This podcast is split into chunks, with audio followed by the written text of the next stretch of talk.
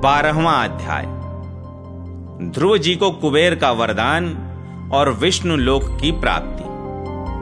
श्री मैत्रेय जी कहते हैं, विदुर जी, ध्रुव का क्रोध शांत हो गया है और वे यक्षों के वध से निवृत्त हो गए हैं। यह जानकर भगवान कुबेर वहाँ आए। उस समय यक्ष, चारण और किन्नर लोग उनकी स्तुति कर रहे थे।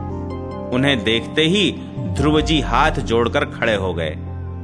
तब कुबेर ने कहा, श्री कुबेर जी बोले, शुद्ध हृदय क्षत्रिय कुमार, तुमने अपने दादा के उपदेश से ऐसा दुस्त्यज वैर त्याग दिया, इससे मैं तुम पर बहुत प्रसन्न हूँ। वास्तव में न तुमने यक्षों को मारा है और न यक्षों ने तुम्हारे भाई को।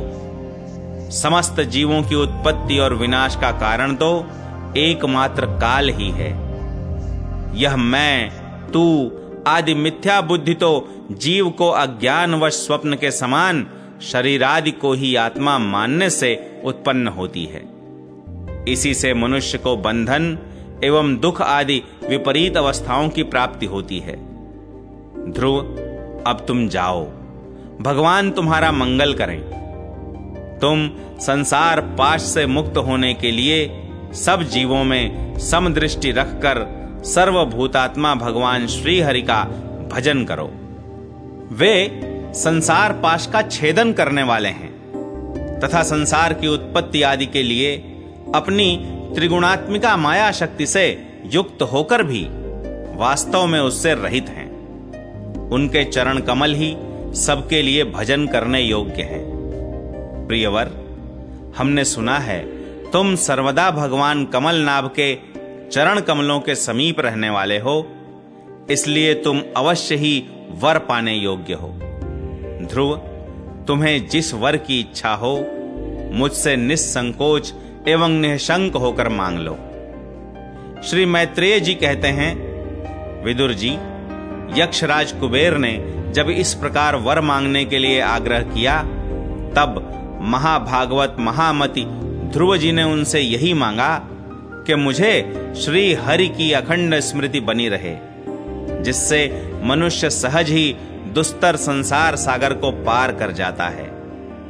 इडविडा के पुत्र कुबेर जी ने बड़े प्रसन्न मन से उन्हें भगवत स्मृति प्रदान की।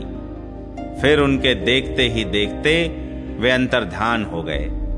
इसके पश्चात ध्रुव जी भी अपनी राजधानी को लौट आए। वहाँ रहते हुए उन्होंने बड़ी बड़ी दक्षिणा वाले यज्ञों से भगवान यज्ञ पुरुष की आराधना की। भगवान ही द्रव्य, क्रिया और देवता संबंधी समस्त कर्म और उसके फल हैं तथा वे ही कर्म फल के दाता भी हैं। सर्वोपाधि शून्य, सर्वात्मा श्री अच्युत में प्रबल वेग युक्त भक्ति भाव रखते हुए ध्रुव जी अपने में और समस्त प्राणियों में सर्वव्यापक श्री हरि को ही विराजमान देखने लगे। ध्रुव जी बड़े ही शील संपन्न, ब्राह्मण भक्त, दीनवत्सल और धर्म मर्यादा के रक्षक थे। उनकी प्रजा उन्हें साक्षात पिता के समान मानती थी। इस प्रकार तरह तरह के ऐश्वर्य भोग से पुण्य का और भोगों के त्याग पूर्वक यज्ञादि कर्मों के अनुष्ठान से पाप का क्षय करते हुए उन्होंने छत्तीस हज़ार वर्ष तक पृथ्वी का शासन किया। जितेंद्रिय महात्मा ध्रुव ने इसी तरह अर्थ, धर्म और काम के संपादन में बहुत से वर्ष बिताकर अपने पुत्र उत्कल को राज सिंहासन सौंप दिया। इस संपूर्ण दृश्य प्रपंच को अविद्या रचित स्वप्न और गंधर्व नगर के समान माया से अपने में ही कल्पित मानकर और यह समझकर कि शरीर, स्त्री, पुत्र, मित्र, सेना, भरा पूरा खजाना, जनाने महल, सुरम्य विहार भूमि और समुद्र पर्यंत भूमंडल का राज्य, ये सभी काल के गाल में पड़े हुए हैं, वे बदरिकाश्रम को चले गए। वहाँ उन्होंने पवित्र जल में स्नान कर इंद्रियों को विशुद्ध किया। फिर स्थिर आसन से बैठकर प्राणायाम द्वारा वायु को वश में किया। तदनंतर मन के द्वारा इंद्रियों को बाह्य विषयों से हटाकर मन को भगवान के स्थूल, विराट स्वरूप में स्थिर कर दिया। उसी विराट रूप का चिंतन करते करते वे अंत में ध्याता और ध्येय के भेद से शून्य, निर्विकल्प समाधि में लीन हो गए और उस अवस्था में विराट रूप का भी परित्याग कर दिया। इस प्रकार भगवान श्री हरि के प्रति निरंतर भक्ति भाव का प्रवाह चलते रहने से उनके नेत्रों में बार बार आनंदाश्रुओं की बाढ़ सी आ जाती थी।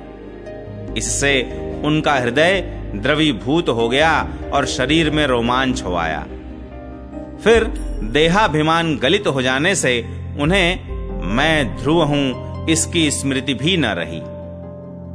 इसी समय ध्रुव जी ने आकाश से एक बड़ा ही सुंदर विमान उतरते देखा। वह अपने प्रकाश से दसों दिशाओं को आलोकित कर रहा था। मानो पूर्णिमा का चंद्र ही उदय हुआ हो। उसमें दो श्रेष्ठ पार्षद गदाओं का सहारा लिए खड़े थे। उनके चार भुजाएँ थीं।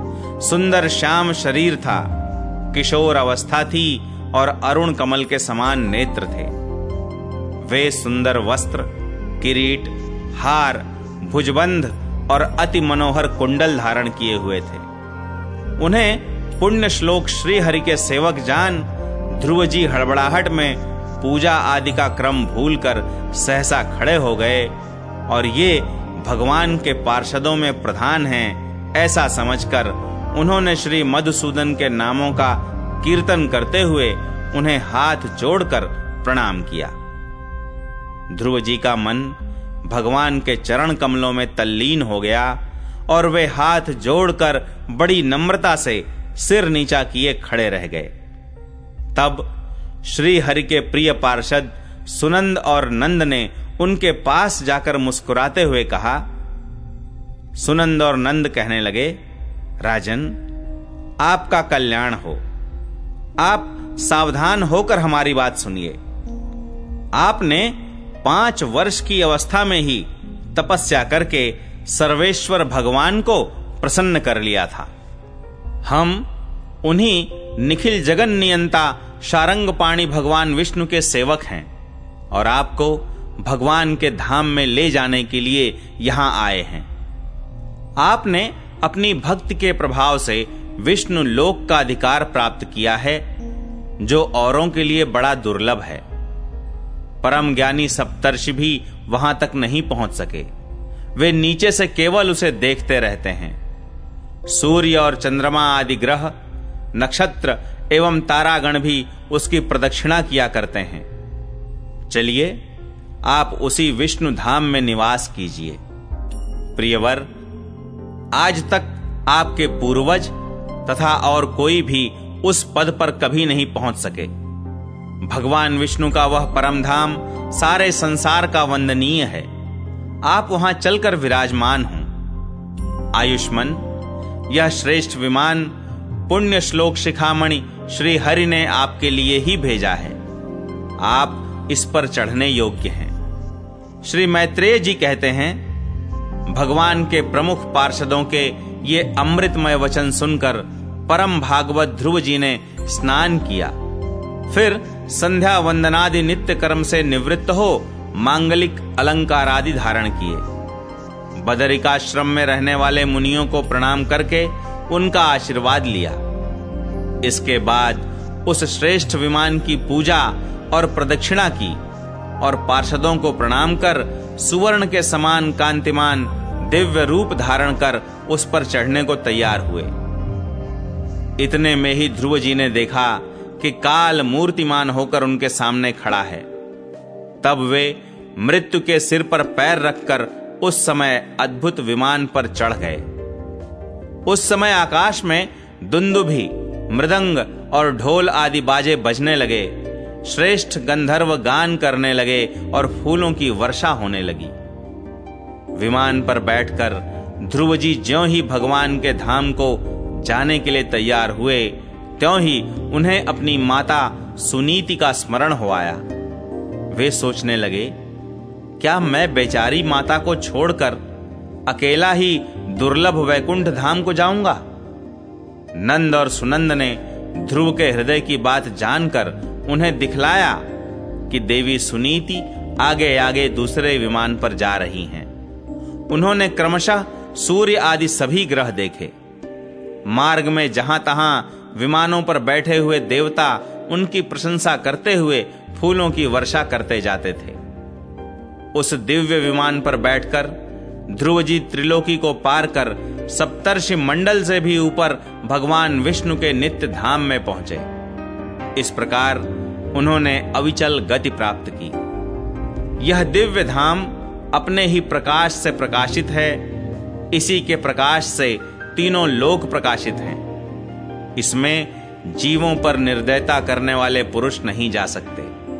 यहाँ तो उन्हीं की पहुँच होती है जो दिन रात प्राणियों के कल्याण के लिए शुभ कर्म ही करते रहते हैं। जो शांत, समदर्शी, शुद्ध और सब प्राणियों को प्रसन्न रखने वाले हैं तथा भगवत भक्तों को ही अपना एकमात्र सच्चा सुहृद मानते हैं, ऐसे लोग सुगमता से ही इस भगवत धाम को प्राप्त कर लेते हैं। इस प्रकार उत्तान पाद के पुत्र, भगवत परायण श्री ध्रुव जी तीनों लोकों के ऊपर उसकी निर्मल चूड़ामणि के समान विराजमान हुए।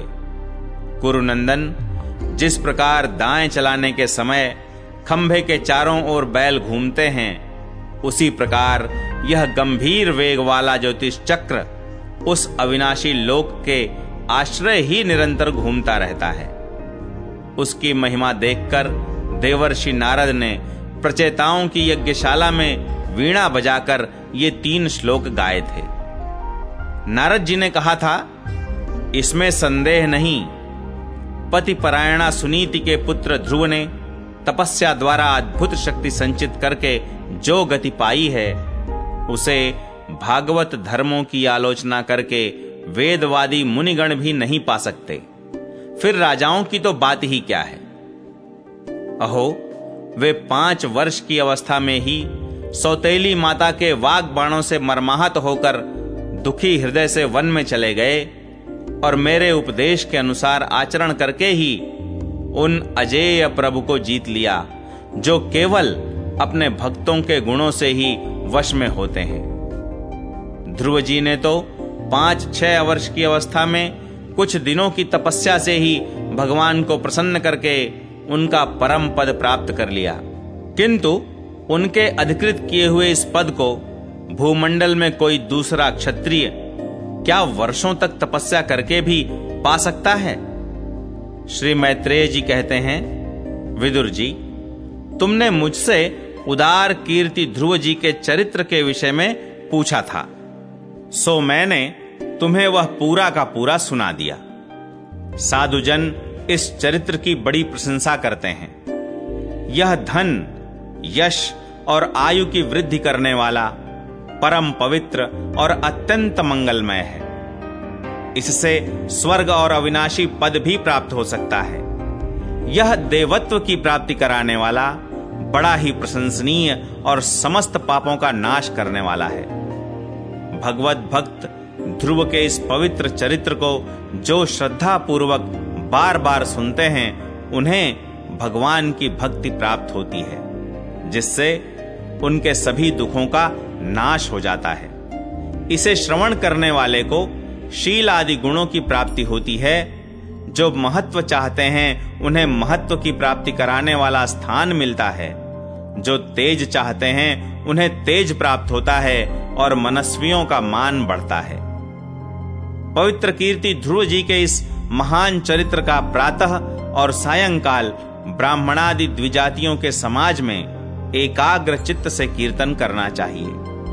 भगवान के परम पवित्र चरणों की शरण में रहने वाला जो पुरुष इसे निष्काम भाव से पूर्णिमा, अमावस्या, द्वादशी, श्रवण, नक्षत्र तिथि क्षय व्यतिपात, संक्रांति अथवा रविवार के दिन श्रद्धालु पुरुषों को सुनाता है। वह स्वयं अपने आत्मा में ही संतुष्ट रहने लगता है और सिद्ध हो जाता है। यह साक्षात भगवत विषयक अमृतमय ज्ञान है। जो लोग भगवान मार्ग के मर्म से अनभिज्ञ हैं, उन्हें जो कोई इसे प्रदान करता है, उस दीन वत्सल कृपालु पुरुष पर देवता अनुग्रह करते हैं। ध्रुव जी के कर्म सर्वत्र प्रसिद्ध और परम पवित्र हैं। वे अपनी बाल्यावस्था में ही माता के घर और खिलौनों का मोह छोड़कर श्री विष्णु भगवान की शरण में चले गए थे। कुरुनंदन, उनका यह पवित्र चरित्र मैंने तुम्हें सुना दिया।